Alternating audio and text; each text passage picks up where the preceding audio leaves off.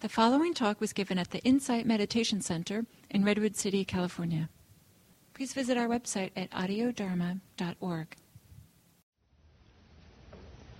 Sometimes our intentions are called seeds, and those seeds are nourished and sprout and grow into things uh, when they're acted on, spoken of, somehow expressed in body, speech, or mind.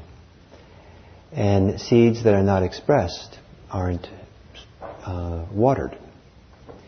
And what we water, the seeds we water, affect who we become. You know, much of our experience. And if we water our unhealthy intentions, then it tends to produce um, disease. Not necessarily physical illness, but it tends to create unhealthy states of mind, become stronger and stronger, and become our dispositions. How, we're disposed to act, respond, live in the world. And if we uh, act on act or speak or in some way live those intentions which are healthy, that tends to produce mental health or tends to create a healthy disposition. Uh, to be disposed to act in healthy ways in the world, speak in healthy ways, relate to others in healthy ways. And so, uh, starting last week, I started uh, a series of talks this month on one of the most healthy intentions, seeds, a person can have, and that is loving, loving kindness. And um, it, uh, metta, or loving kindness, goodwill, uh, is uh, a, an intention that is very popular in Buddhism to, among Buddhist practitioners to act on, uh, to feed, to nourish. And it's been said that in some Buddhist countries, like in Sri Lanka, uh, loving kindness meditation is the most popular form of meditation among Buddhists, much more than following the breath or any other kind of meditation. It's loving kindness practice. And uh, certainly you find many, many people in Asia who know, have memorized the uh, loving kindness chant, or, or, know the very basic of loving kindness, or even if they don't meditate with loving kindness, uh, they're thinking about it or express it somehow uh, in the course of their daily life. Um, loving kindness in our particular Buddhist tradition is uh, considered to be one of the real root or foundational attitudes towards life, to, to others, to ourselves, that is to be cultivated and, and, uh, and developed.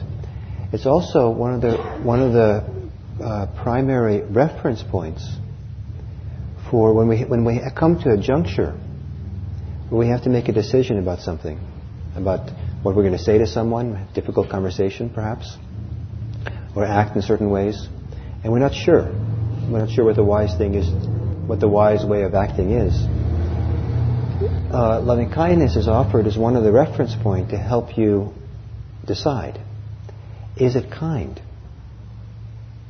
Is it, does, it express, does it express goodwill, what you're about to do? And if it doesn't, watch out.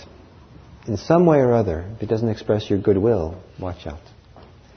And uh, I guess the opposite of goodwill is ill will.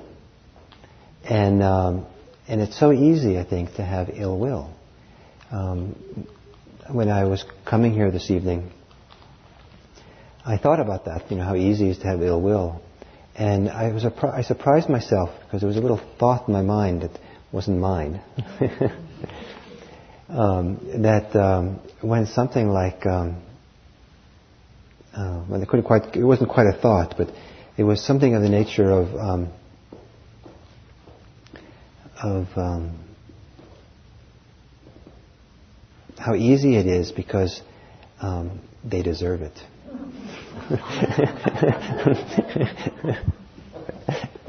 Those people. and um, and in fact, uh, loving kindness uh, practice is meant to be the medicine that cure, cures ill will. And um, so uh, sometimes it's taught in Buddhism that if you have a lot of anger or animosity, uh, to cultivate, uh, actively cultivate the seed, nourish the seed of goodwill, of loving kindness towards others. And in fact, if you read some of the classic um, manuals or texts, the ancient Buddhist texts about loving kindness practice, there's, a, there's, one, I mean, there's one book that has an ancient book, uh, 1500 year 1500 year old book of meditation uh, instruction. It's a big book and a lot of instruction. It has a big fat chapter on loving kindness. And most of the chapter is taken up with how to overcome ill will. uh, ill will, when it operates, is considered to be um, uh, the uh, to oppose or destroy our uh, our, our tendency, our, our motivation to have goodwill, loving kindness, and so it's very important to overcome it. And so, uh, classically, Buddhists are often working on this, looking at their ill will, looking at their anger, their hostility, and learning to practice with it. And in some ways, I think it's very realistic that this uh, big instructions on loving kindness focuses so much on anger and ill will. Uh, it means, I, in my mind at least, I, I interpret that to mean that uh, we're not meant to uh, be uh, kind idealistically. You know, oh, you know, or, or, pretend, kind of sugarcoat things and pretend, oh, I'm just going to be kind and ignore the fact that I'm, you know, really pissed. Uh, we're meant to really uh, be very realistic and very honest about how we're feeling, what we're going on, and then in honesty, if we're, if we're angry, then to uh, delve into it, look into it more deeply, and maybe more important, most important, to question it. Is it really uh, to the, your best interest and the best interest of others uh, for you to kind of dwell in that anger and ill will state? And one of the classic reflections around this is the reflection of who's really being harmed when you have hostility, when you have anger. And, um, and the answer, of course, that the tradition wants to give is it's, uh, you're harming yourself. So the tradition says, the Buddha says, something like, um, something like, very vaguely, something like, um, when you are angry at someone, you're doing your enemy a, a favor. You're, cause, uh, you're, causing harm to yourself that your enemy could never do on, on her own, his own because because the enemy is outside of you, you know, and they can wave and do all kinds of things, you know, insult you. But to get into your mind, into your heart, and turn it and poison it with you know ill will and anger and hostility, and that's really gotten deep into you. And so you're doing your, you know, that's what your enemy wants is to harm you, and now you've done it for yourself. And um, there was one of the Keenan, Brian Keenan, is his name? one of the hostages uh, in, back in the 1980s. There was an English journalist, I think, who was uh, kidnapped um, in Lebanon, in Beirut, and was held hostage for many years. And uh, when he was uh, came, when he was finally released after I don't know five, seven years, uh, he was asked, um, "Did you have any resentment towards your captors?" And he said something like. Um, uh, something like that. He said something like, um, no, I never had any resentment towards them because then they really would have harmed me. That's a pretty neat statement. So, you know, this cultivation of loving kindness is, is it's easy to be excessively uh, and ugly sweet about it. Long before I knew about Buddhism, or Buddhist practice at least, when I was a freshman in college, somehow I decided I was going to be really nice one day.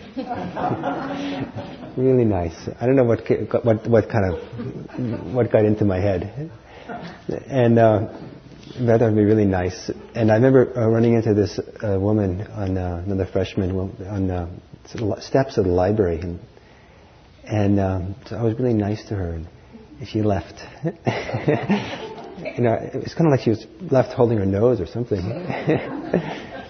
You know, so, so I, I stopped trying to be so nice. that way, at least. So, um,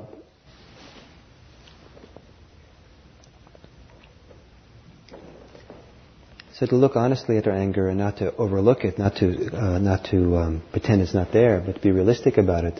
And in, in being realistic about it, one of the functions of loving kindness practice is to help purify us, heal us of that. And the question is, how can we do that in a healthy way, as opposed to just kind of, kind of paper it over? Um, it's interesting that um, some uh, people who speak about, teach about loving kindness, uh, talk about it as being selfless love. And certainly here in the West, there's a huge ideal around selfless love. That somehow it's love that you're not uh, in the equation. Not, not anything. That, you know, I suppose it means that it, there's nothing in it for you. You're selfless about it. You're just offering a selfless love. And in some ways that's nice because oftentimes what we call love in the West is, from a Buddhist perspective, is entangled with a, with uh, a lot of other things besides love. So there might be a loving kindness, but then uh, which might be genuine, but then it's mixed up with maybe lust. One of the problems in Buddhist monastery in Tassajara, uh, where, where, I was at, is um, for three years. It was a Buddhist monastery of men and women, and uh, people sit there for long periods of time in, in deep meditation and retreat. And uh, in that kind of context, you know, they're deep in Los Padres National Wilderness, far from, you know, television and news and, you know, life is normally lived, very still, very peaceful place. And uh, so much kind of empties. The heart just kind of becomes so open. And in that openness, where everyone feels so open, guess what? it's so easy to fall in love. It's so easy to have these warm, tender feelings for other people. And one of the problems in the monastery is that they have warmth and tenderness and appreciation uh, in a very pure way um, is rather unfamiliar for a lot of people, maybe outside of their family or you know outside their family, and um, and so it's often then confused with sexual desire, or sexual desire kind of is entangled with it, and sometimes it becomes a disaster. Those two, those two mixed together in that kind of context. Sometimes it works out. And um, but so, you know, it's so easy to have love entangled with a lot of things. It can be entangled with desire, certainly, uh, more than just sexual desire. There can be all kinds of desires that uh, we're trying to fulfill, trying to fulfill ourselves, trying to get something, comfort, safety, um, many things uh, through the relationship. Sometimes um, love is confused or mixed up with hope. There's, or uh, there's a kind of hope. I think something wonderful is going to happen here and that excitement or that aspiration or that, you know, somehow it feels so good. And it's mixed up with a feeling of love or tenderness or care. So, uh, part of the task of loving kindness practice is to help us tease apart all the other things that might be there together with the love or the goodwill. Uh, so certainly, so we don't make, make big mistakes. But uh, but to tease it apart so it can be there in a, in kind of pure way. And um, now some people um, recognize that uh, certain kinds of love are filled with attachment and clinging, and then they want to throw it all out. Forget that. I'm not going to have any of that. And that's sometimes a pity, because sometimes it's throwing the baby out with the bathwater. Sometimes um, the fact that there might be some lust doesn't mean that you know it's kind of, it's kind of like a composite. Different different emotions are operating together. And the fact that there's lust, it doesn't mean that there isn't also some really beautiful tenderness and tender kindness and goodwill and that's there as well. So how do we tease those apart? How can we drop the attachment, the clinging, the lust, and let the purity be there by itself? So, uh, so, so I guess I got a little bit sidetracked with the idea of this, this um, a pure, selfless idea of love. Some people talk about metta or Buddhist loving kindness as being selfless, but it's, I think it may, might give the wrong impression. It's selfless in that it's loving someone else, it's having goodwill for someone else, where it, the love is expressed in wanting that other person to be happy.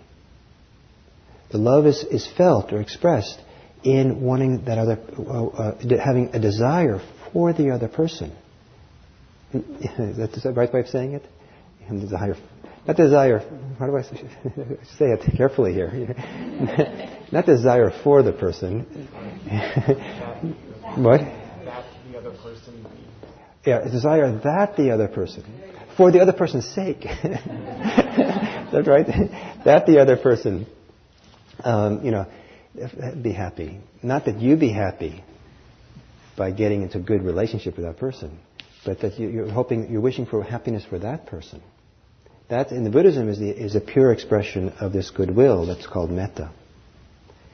And so, in that sense, it's selfless in that you're concerned about, you don't, you're not looking for love in return. It's not an exchange from that person. It, you know, nice. sometimes it's nice to feel that back, friendship back, or love back. But that's not the point. That's what loving, loving kindness is. in fact, if there's an expectation or desire for an exchange, for receiving something back from the person, that's a different motivation, different attitude or feeling than loving kindness, this metta. And um, and so uh, one of the beautiful things I've seen, if you go back and and, uh, and read about uh, people in the history of Buddhism who were uh, recorded as exemplars of loving kindness. And there are such people. You can find those people in, in, uh, in, uh, around who are specialized in developing, cultivating loving kindness. And there, there, can be an aura or field of this loving kindness around them. It's really something to be in their presence, to feel that. Someone who's been you know, maybe 10, 20, 30 years cultivating this particular state. And um, and they talk, you know, and they're described or they talk about having this boundless love for people.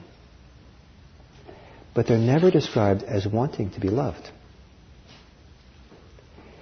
And I think that for many people, the idea of loving, of love, is, is mixed up with wanting to be loved. And from a Buddhist perspective, and this is maybe I offer you a challenge. Go home and talk to your friends about this challenge. From Buddhist perspective, the human heart has a need to love, but it does not have a need to be loved, unless you're a child. I think children need it. And uh, children who didn't get it as children, then it gets a little confusing when you get to be an adult. But um, I think a person who grows up in a healthy, normal way that um, the uh, or a spiritually mature person doesn't need to be loved, but in a sense needs to love. Well, that's the exp- natural expression there. Now, isn't that interesting? That principle should be there. And uh, and then there might be protests. Well, that's a poor life. That's kind of. Wait a minute. No one's going to love me. wait a minute, that's going to be lonely, you know, kind of dry. But it's not going to be dry because the idea is you cultivate this very, very strong disposition that fills you so much that it just, you know, there's no space to want to be loved. You don't feel empty. You don't feel like a lack because you feel so full of this kind of this feeling, this attitude, this disposition. And it's really an amazing thing to feel almost like welling up. And welling is a good expression, like a deep current that wells up from the deep ocean, kind of comes up. Steep welling up inside. That kind of fills your, ch- your chest or your torso into your arms, everywhere. And just feels like there's this flow of metta, of loving kindness. Sometimes without even having to have a person as an object. Sometimes it's called objectless love. Just love, a state of love is flowing there. So beautiful. And I liken it a little bit to um, um, if you're cold, you might go look for a heater. But if you're the heater, you don't need any of the heaters. So if you develop this very powerful glow, this warmth, this very strong warmth, you don't need to go and find someone else's warmth to warm you up. You're warm. So, in that sense, loving kindness is selfless, where you, are really concerned about the other person's welfare or someone's welfare and wanting them to be happy. And it's a beautiful thing to want someone to be happy. When I, when I can feel it in a pure, beautiful way, It's, it's almost like, and it, uh, the closest I can maybe describe it to you, it's almost like I have this inner sense, inner feeling that I have a twinkle in my eye. Isn't that nice? you know, and I kind of feel it for someone. Oh, yeah, it'd be good if they can be happy. I'd like that. That'd be really great. What a neat thing. I wish that for that person. And um,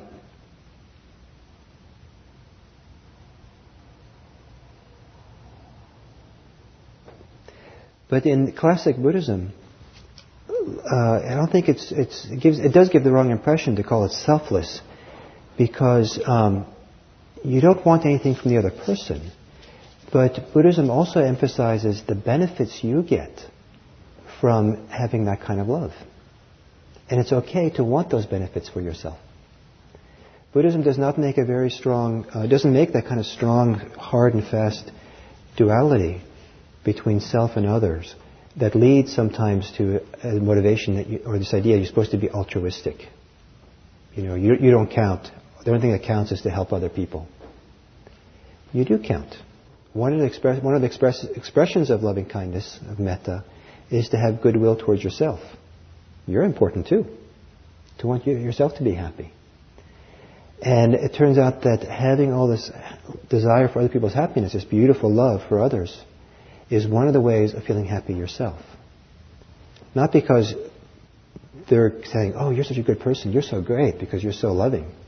Not because you, you don't care what other people think about you in that way, but because just the nature of that kind of purity of heart is happy producing from within. And It is not considered selfish to, to, uh, to pursue the benefits of loving kindness for yourself. It's not, selfish to want, to want the benefits of loving kindness for yourself. And it seems a little bit odd, the juxtaposition, wanting this kind of pure love, well-being uh, for other people, and at the same time to want to have some of the benefits of loving kindness for yourself. But I don't think, the, in classic Buddhism, not, that's not a paradox. It's not those two, two things can coexist. So um, I wanted to read to you the seven benefits, no, no, eleven benefits, the eleven benefits of loving kindness. And people who do loving kindness uh, meditation, like a, as a regular practice, are encouraged to memorize uh, these eleven and just kind of have it there. And uh, it kind of helps you feel kind of happy or delighted about the possibility of what you're doing. So, these are the 11 benefits that can be expected. Now you have to do you have to practice it well, you know, really get into it. You can't just kind of like do a little bit and then expect all these like that. But you have to be re- the, the loving kindness has to become one's foundation. It has to be steadied, consolidated, so that's, you know, yeah, so not just kind of casual. So, first one one sleeps happily. One wakes happily. Isn't that nice? Waking up happy. One has no bad dreams. One is loved by others even though you don't want it.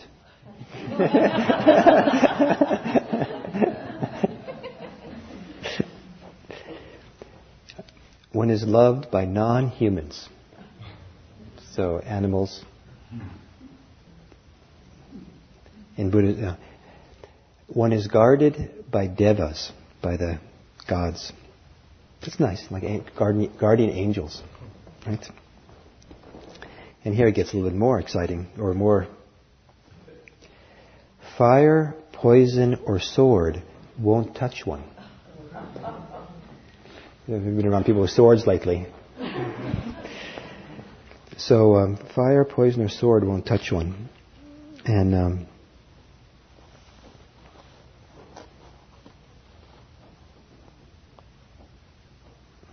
reminds me of my friend who um, he was going to a meeting at Zen Center, and um, there were a lot of people going to that meeting. There were, they were priests, senior priests at Zen Center. I don't know if senior, but priests at Zen Center.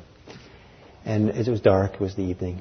And on the way there, just on nearby, uh, someone held him up, I think at knife point, and wanted his wallet.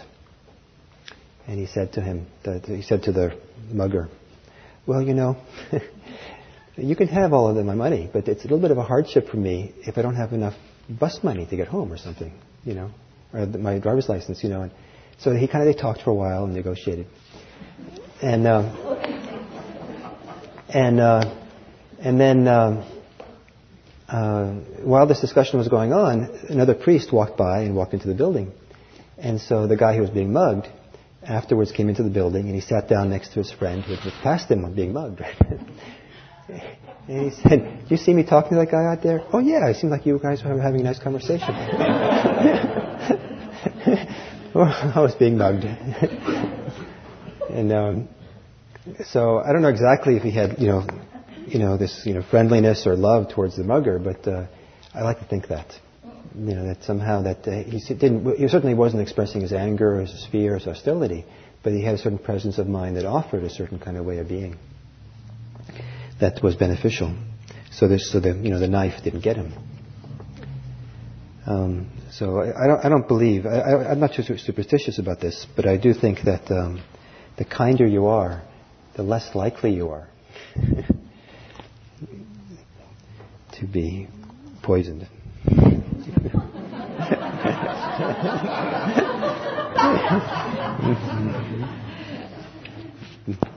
by your by your enemies. Now, next one you'll like. Those are because you're many of you are meditators, right? All of you. One's mind becomes concentrated quickly. Isn't that good? And in fact, one of the ways that loving kindness practice is practiced is people will do it um, uh, uh, as a preliminary meditation before doing mindfulness meditation. Kind of set the field, set the tone. So there's kind of a general disposition of friendliness towards one's experience, to what's happening to oneself, before starting to do, the mindfulness practice. And many people will do five or ten minutes of loving kindness. May I, often for themselves, may I be happy. May I be safe. May I be healthy. May I be peaceful. And then that kind of sets the tone and then they kind of switch to do the mind- mindfulness.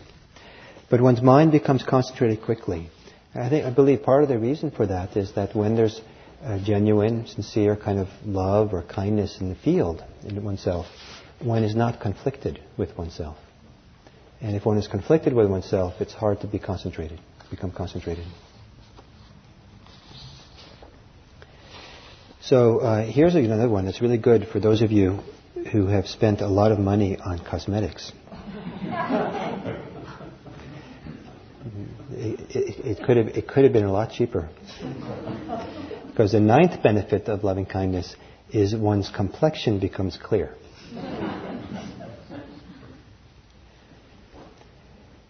Ten, one dies with a mind free from confusion. So some of you, have, you know, a little bit concerned about your dying. It's a healthy thing to be to have health. There's a healthy way of thinking about your death and and preparing for death. I think it's one of the great things to do is to also to prepare for death. And, um, and in, in our tradition, the two primary ways uh, through meditation to prepare for death is to is to develop strong mindfulness and strong loving kindness. And then eleven. If no higher attainment is reached, one is reborn in the Brahma realms, up there with Brahma gods, a certain realm in the heavenly realms, where the, the that, that, that, that the the um, the uh, experience of people born in these particular mythological realms is um, their, their entire kind of subjective experience is that of loving kindness this kind of warmth, love, tenderness, goodwill of loving kindness.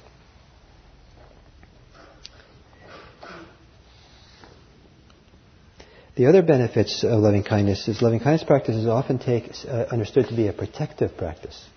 And down through the centuries, uh, many Buddhists will use loving kindness practice to protect themselves in situations where there's danger. And um, I've used it sometimes that way when there's been uh, interpersonal danger, something I, I, that you know worried me uh, about my safety. then I've, I've uh, cultivated loving kindness towards the person. And um, I, I, don't, I don't have any way of knowing this for sure, but my impression is that um, when I've been able to sh- shift, sometimes when I've been able to shift my inner state from fear to goodwill, that the hostility that I'm feeling somehow uh, changes. The person drops hostility or it's lessened in some way. And um, so, uh, so that's one way. You know, this, this kind of protects us when people feel kindness from us as opposed to fear or hostility from us. Then they're more likely to treat us uh, in better ways. Uh, it's also said that the animals uh, will do the same thing. And um, I've known a lot of people who've tried that. I know one person who tried it with a dog and got bitten anyway. so be careful. Read the fine print.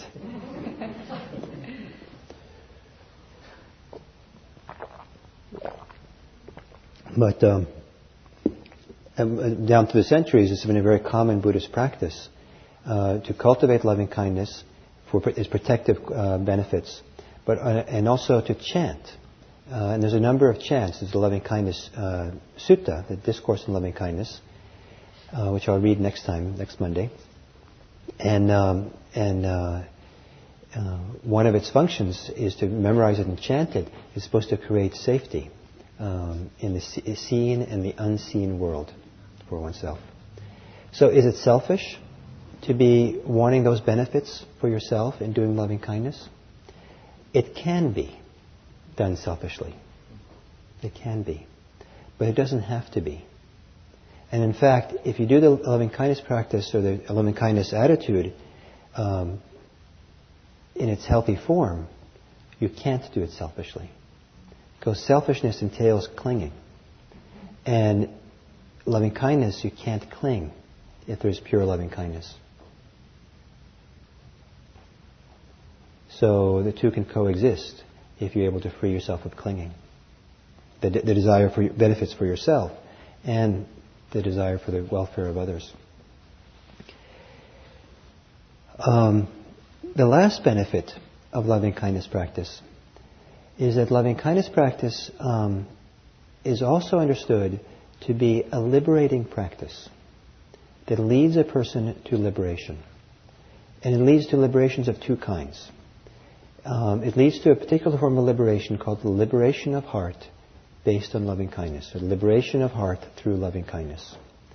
And this is where um, the loving kindness practice the, the, is not just an intention, but the intention grows to such a strong feeling or field, a dispositional field that becomes so strong, such a glow, such a warmth, such a, such a furnace, that it radiates out from us without any limitations, hesitations, resistance, and without any divisions between the people who's, you know, any, any people at all. It goes out to everybody equally. It isn't like you say, well, I'll do it to all my neighbors, but not that one down the street. you know, then there's a limitation to it. There's a, there's a barrier to it. So when it goes out and becomes, uh, it's called boundless, or without limits, um, when, when you, it's not an easy thing to do, to do that so it's really complete. But when that's really done, that's, that, that's uh, uh, held in such high esteem in Buddhism uh, that it's called a form of liberation, liberation of heart. And you know that's kind of like the end, you know, the direction that Buddhism is all going is to liberation. It's a beautiful state. And then, um, uh, and then to go further, one step further from that, and to use that limitless state to turn around and look at the nature of the heart or the mind in a very deep way. Because the mind is so purified, so in some sense so simplified, so clarified in that state. There's no conflict, confusion, agitation. It's a very, very simple and clear, clarified kind of state. And when the mind is, the heart is very, very clarified, it's possible to see it very clearly. And when you can see into the depth of it, like you see into a pond, and you see right down to the bottom of the pond, then you know what's there. And when the mind is clarified, the heart is clarified, you can see deep into it. You see deeply what's there, and then it's possible to uproot the mind and attain not um, what's called, attain what's called the unshakable liberation of mind or of heart.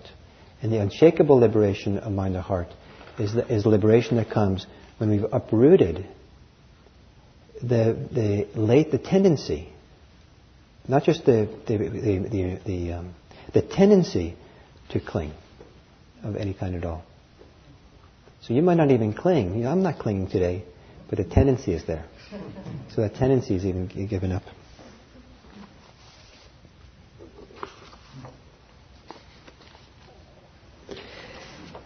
The Buddha wrote, or right, he said, Imagine that there is an easily accessed pond of clear, delightful, refreshingly cool water. If a tired, parched, and thirsty person, scorched and exhausted by hot weather, came across this pond, the water would be used to quench both the person's thirst and hot weather fever. It is the same for a person who becomes a monk, and after learning the Buddha's teachings and discipline, cultivates loving kindness. From this, the person gains inner peace, and because of this inner peace, cultivates what is appropriate for a monastic. So most of us are not going to become monks, monastics, but uh, it's equally true for us. Um, like a deep pond that refreshes us from our thirst. So, loving kindness will give us a deep sense of inner peace. The peace that the Buddha was pointing to, that it's possible for all of us. So, there's a whole series of benefits from doing loving kindness practice. But it starts with having the intention to wish welfare, well being on someone. It can be yourself or it can be someone else. And primarily, when the practice gets developed, it's primarily for other people. Initially, it can be for oneself, and that at some point gets shed, like a snake that sheds its, snake, uh, its skin. And then it can be primarily for other people, for others. Not just people, but other beings. And when we start doing it for other beings, it always begins with the beings, the people for whom it's easiest to do. And some people, when they've looked around for the easiest being to have loving kindness for, I've known people who've chosen their dog. because, you know, that was just, you know, people are complicated. or I've known people who've chosen um, individuals who they never met there's a fair number of Buddhists who chose to choose the Dalai Lama because it's just so easy with you know this beautiful smiley face.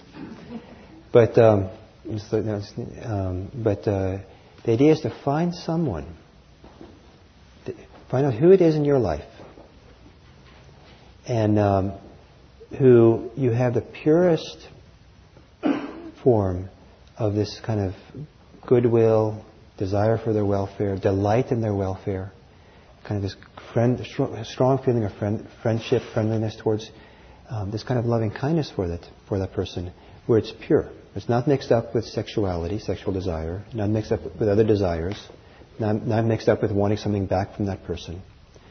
You know, sometimes a baby, you know, baby, you know, baby's not going to do anything for you. you know, he hardly sees you, gag, gag and uh, and maybe even sleeping, right? But you have you just have, you can feel almost like a natural kind of loving kindness. You want the you want the best for the baby. So some people choose babies for that reason. And um, but what I'm trying to say is, I just recommend to you is um, spend some time going through the people that you know, and find the people who you feel the most pure loving kindness for. It doesn't have to be 100% pure.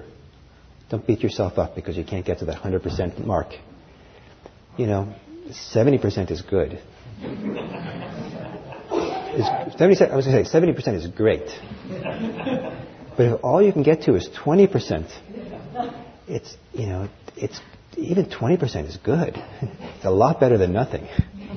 So whatever it is, don't worry about how, pure it is, but find the person's people, the person for whom it's purest, strongest, easiest for you to have this delightful wish for their well-being and, well, and, and uh, well for their well-being and welfare. And then, once you find that person, exercise that wish. It can be exercised through simply kind of thinking about it some more, wishing it, saying the phrases of loving kindness to that person. It could be exercised through imagination, imagining that person being happy. It can be exercised through action. Maybe it's doing something nice for that person. Sending them a card, sending them some flowers, anonymously or not. Making dinner, inviting them over. I don't know. So f- find some way, whatever way is appropriate for you, to water that seed of intention that wants that person's welfare and gives you delight. You feel delight that you want that person's welfare. Yes? One, um, I'll repeat it. So, why don't you? Sure, okay. For me, I very naturally turn to my children for that. Yeah. And it's kind of funny the more I do it um, with the intention during singing practice, I find that I so profoundly want them to be safe, to be happy, to be happy and peace that it raises fears about the ways that they can be physically unsafe. Yes. And unhappy. And it, get almost more agitated only with my baby Oh, okay. so two things occurs to me. One is that it might be might be valuable then to look more deeply at what those what's going on with you with those fears. There might be some deep attachment, some deep thing that's going on there. I'm not saying this is you at all, but I know for some people that uh, when it's very strong, their anxiety over such things, it can be a, a symptom of, um, of sometimes unresolved issues for themselves sometimes unresolved pain or wounds they have from the past.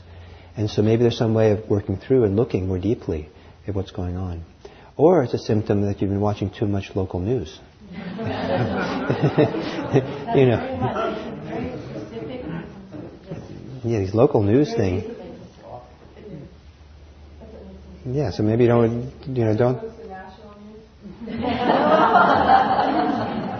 Well, the local news has local news has all, all, those stories about the babies that were kidnapped, right? So national news they usually well they do sometimes, and then he said, "Oh no, there's epidemic, there's epidemic," and so so anyway, to look at some of what's going on and try to and to understand and see if there's something there you can work through. That's one part. The other thing is that may, if you have anxiety that comes up when you do it towards someone, um, that's not the person that should be your first person. Even though it's, it's easy in some way, the anxiety, find someone else for whom anxiety is not going to happen.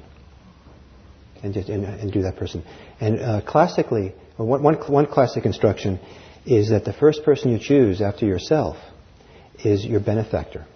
Someone who fits the category of a benefactor. Someone who's actually been um, concerned with your welfare and supported you, your teacher, someone, mentor in your life, uh, rather than a friend and because that's kind of supposed to be kind of easier to have this kind of, uh, um, you know, easy, pure uh, concern for their welfare. Whereas uh, even with a, you know even really good friends, there's often a little little complication. You know, I love I love that person so much, but so um, so anyway, uh, so that's my suggestion: is find where it's easiest for this week, and then um, and then uh, find some ways to water that seed and uh, or find many ways to water it, if you'd like. If it doesn't make you happy to do that, don't do it. So, thank you.